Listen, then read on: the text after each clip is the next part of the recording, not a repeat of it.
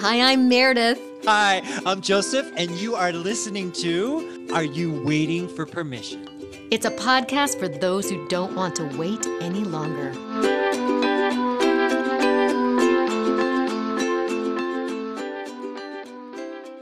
I am so ah. excited. You're back, Joseph. It's been a couple of weeks. I have been hosting solo gleefully hosting solo, but I am not as happy when you're not here.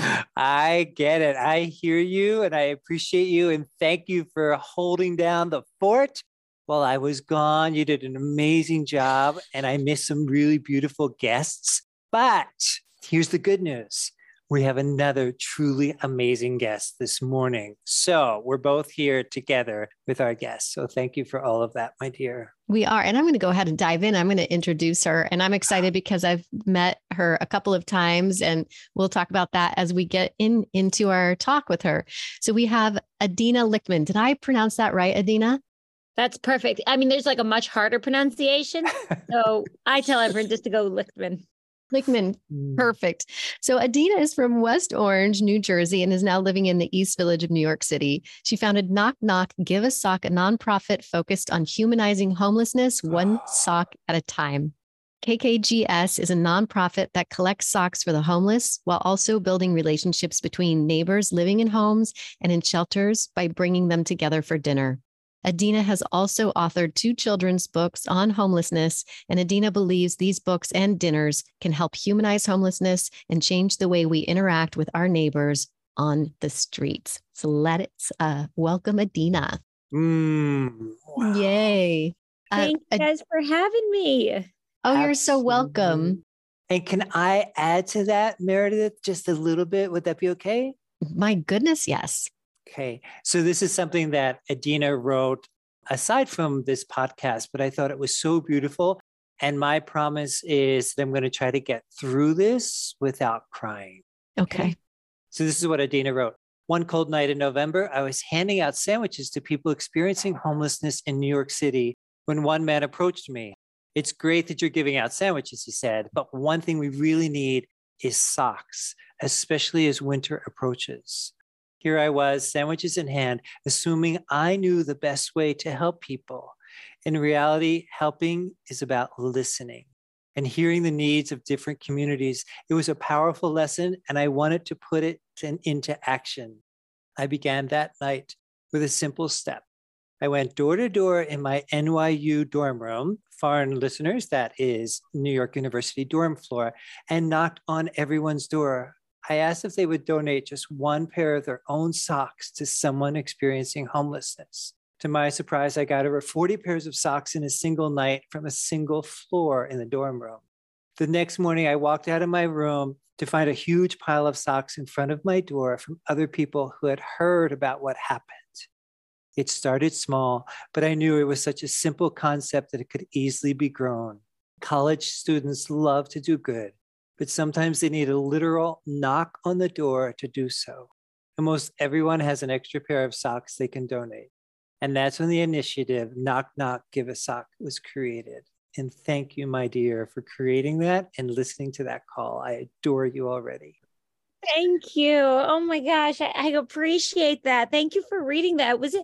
And I know this is a funny question. That I should know offhand. Was that on my website or online? That no, that was a tattoo that you had on your left thigh that I happened to see on your TikTok. yes, that is from your website on the about oh my gosh. page.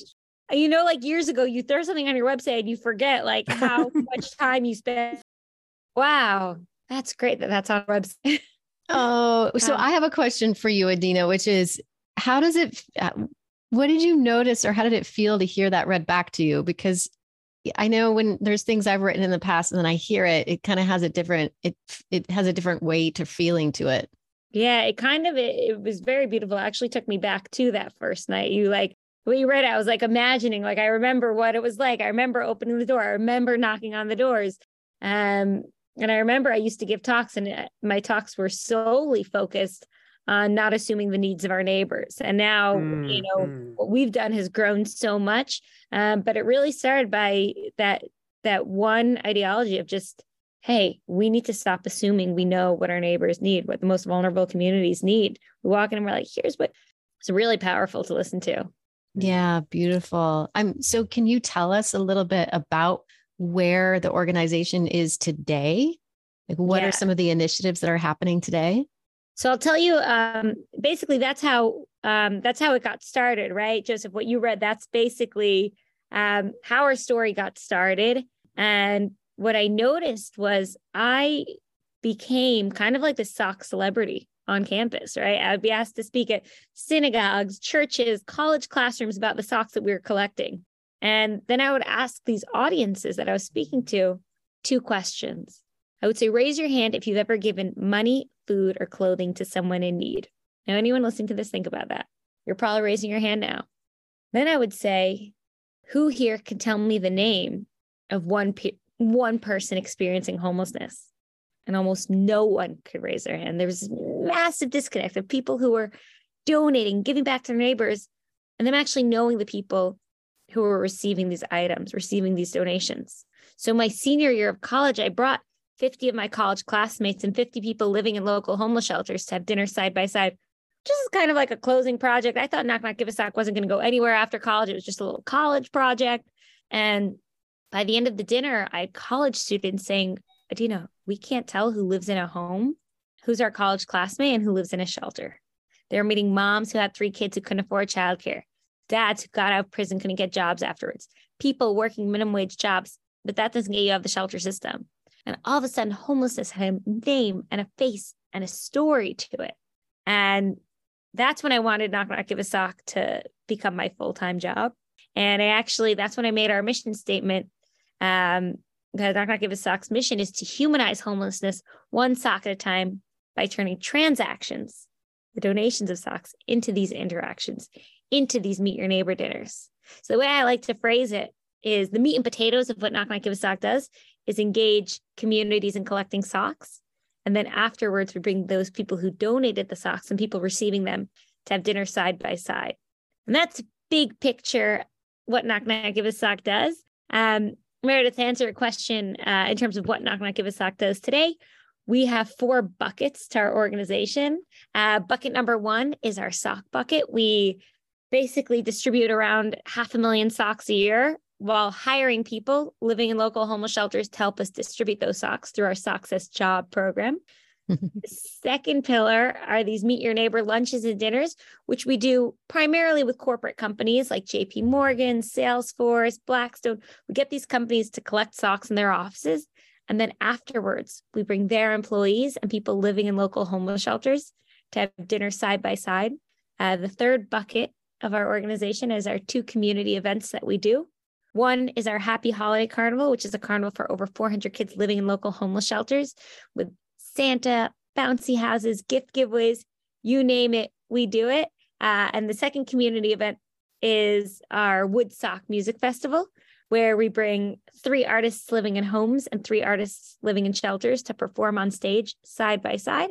And the last pillar is really our education pillar or bucket, I go back and forth between saying bucket and pillar. But um, the fourth bucket, because that's how I started, uh, is this education pillar where we wrote a set of children's books on homelessness and we invite schools to come in and learn about homelessness at our offices.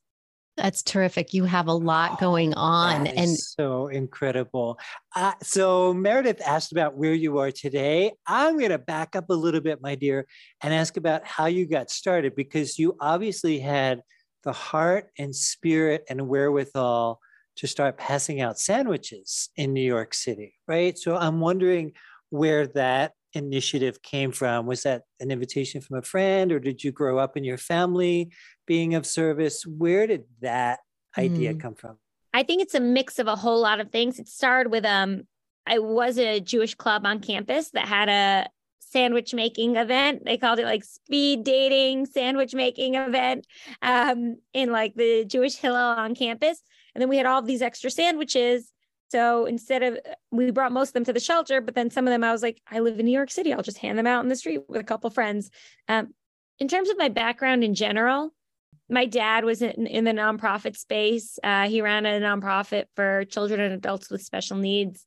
Uh, I think it's, I think more than anything else, though, if I'm really being honest with myself, it was less about the giving back and more about a real obsession with talking to strangers. Mm, so mm-hmm. it kind of didn't matter if you were like Starbucks barista or my neighbor on the street or the person sitting next to me on the subway. If you were near me, there's a good chance we're going to have a conversation.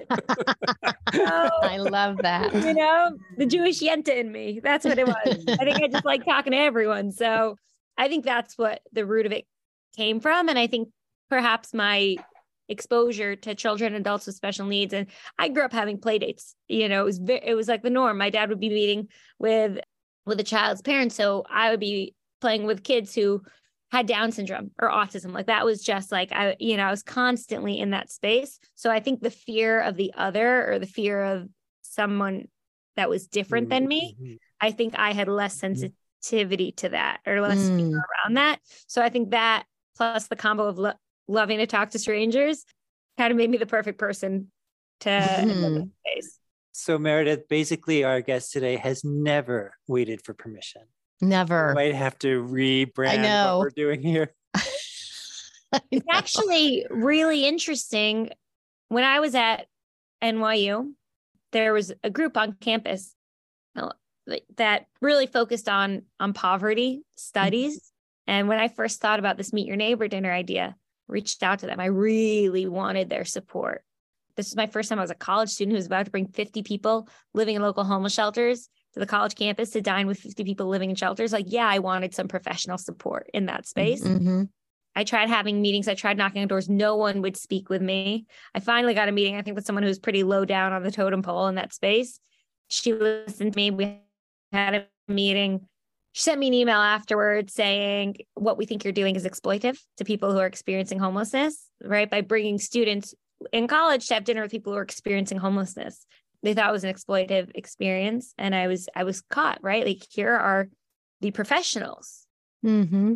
But I also was talking to people living in homeless shelters who were like, wait, wait, you're saying that like your group of people and my group from the shelter are going to eat the same food? Like, yes, yes, we want that because so many times they're served food and they feel like they're being served, like they're beneath. So when you bring two groups together that are eating the same food, connecting the same way, instead of being served, we're actually doing the opposite of exploitation.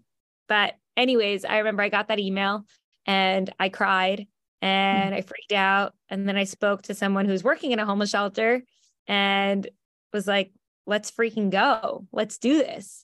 And we also worked with some student government that gave us like very little money to put on a dinner for 100 people. So i remember the night before i like had my friends like chopping up salads and like making like brownie mixes. And i had like 20 friends over just trying to cook dinner for 100 people. It was wild. And then i remember uh three years later as i like finally dove into knock knock give as a full-time job I think I wrote a pretty drunken email in response to that email. and ironically, that same group on campus, I think without ever even putting it together, two years after wrote that email, had nominated me as like a social entrepreneur of the year, along with the guy who put together the dinner with me who had been working in a shelter. So the irony is, I think we live in a culture that it's good to be sensitive but not without talking to the people who are going to be affected. We cannot be making decisions for other communities that we're going to be working with because we're trying to be sensitive. We have to be talking to those communities. I think it actually goes exactly back to that original like I thought I was giving out sandwiches. I thought that's what people wanted. They told me socks, right? And I think it all ties into this concept of even when it comes to trying to protect a community, we need to be talking to the community. And mm-hmm. we need to be doing temperature checks, and no one should be making decisions for another community based on what they think might be the most culturally sensitive thing to do. We need to be talking. Oh, I think that's such a beautiful yes. I'm just going to leave some pause because so I went to your dinner. I went to one of your dinners and I I brought a friend and I sat at a table with three gentlemen who all lived on the same floor. And what was so beautiful was um, the sixth floor. There were like 10 people in that group from the sixth floor, and they all had each other's backs. And it was really cool to have see how tight of a community they had become. But one of the gentlemen sitting at the table I was talking to was incarcerated and had a pretty rough time in the prison system. And he had talked about his journey. And I, and he was really doing a lot to pull himself out of that place and he was learning how to cook and all these things and uh, his story was was very compelling and i said to him i'm sorry you experienced all of that and he looked at me and he goes you don't need to be sorry for me i'm glad all of that happened to me because mm, mm. it's got to me it got me to where i am today and it it was a humble check for me it was I, and I and that is that's just one little example of the importance of having the conversations. Yeah. Thank you for that, Meredith. That is so important. What I'm really resonating with that you said earlier, Adina, is the email that you got from that organization on campus that said this feels or sounds like exploitation.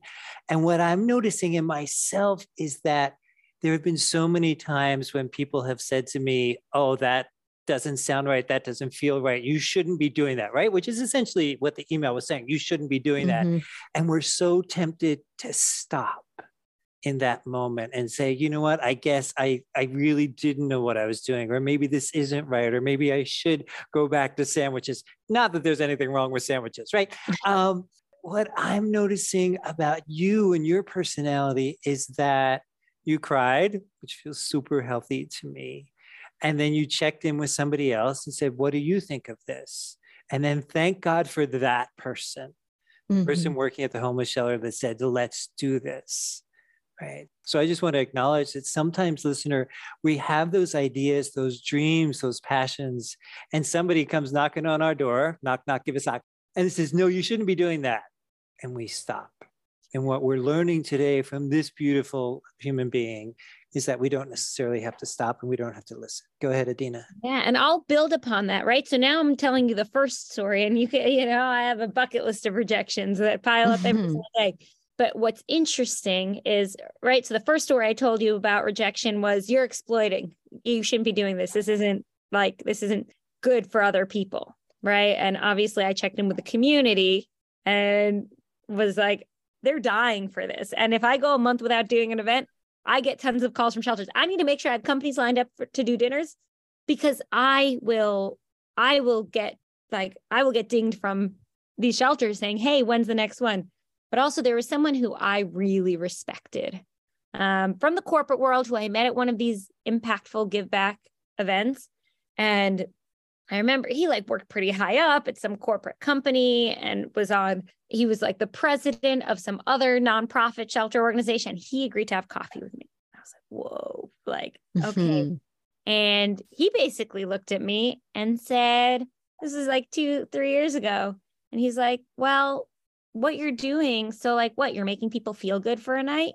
That's mm. great. That doesn't really mm. do much if you're not actually getting them a house, getting them a job. So like why should people give you money? Essentially, he was like, You're smart, like clearly capable woman. And essentially, in short, I think you're wasting your time by making people from homeless shelters feel good for a night. Right. So that was a whole nother night of waterfall tears. Mm-hmm. The idea of you really have to build up resilience. Um, and I think it's important as a leader to change and be open to change to make sure you're not like gun ho stubborn about what you're doing. That's the one thing. Whenever I'm like, at a panel and and there's someone really smart speaking, the bigger the biggest question I always ask is when do you take advice and when do you stay resilient and not? Because you can't be a leader who doesn't take advice and you also can't be a leader who crumbles against yeah. it. And that I think is the biggest thing to figure out. Mm. Well, uh, yeah, Meredith, I'm so sorry to say we only have another two minutes for this episode because you and I both have other things that are scheduled. But do you have any final questions, from Adina? Because there's so much wisdom and heart and soul that she's sharing with us. But what do you have that we can end with? Well, I I want to say as someone who attended the event and who has only met you a couple of times in person, that you have left an impact with me personally to where I want to figure out what I can do more of. And I also witnessed sitting at that table that by you also created a networking event for people, right? So if we were to go back to that business person that you're sitting mm-hmm, at the table mm-hmm. with, there you are providing opportunities for people to grow, to use their talents and their skills, to find the jobs, to connect with people that will be able to get them to those places. And that in itself is huge. Mm. That's huge. So I just commend you on the work that you're doing, and I am here to support. Mm. Thank you. And that person, that business person that you were having coffee with, I wish I had been there and thought to answer with you and for you that you're also changing perceptions, which I think is what Yeah. Meredith was speaking to about the networking event. You're changing perceptions on both sides of the Mhm. circle. And that is priceless. That could be more priceless than giving a homeless person a house. Right. So, Yes. Yeah.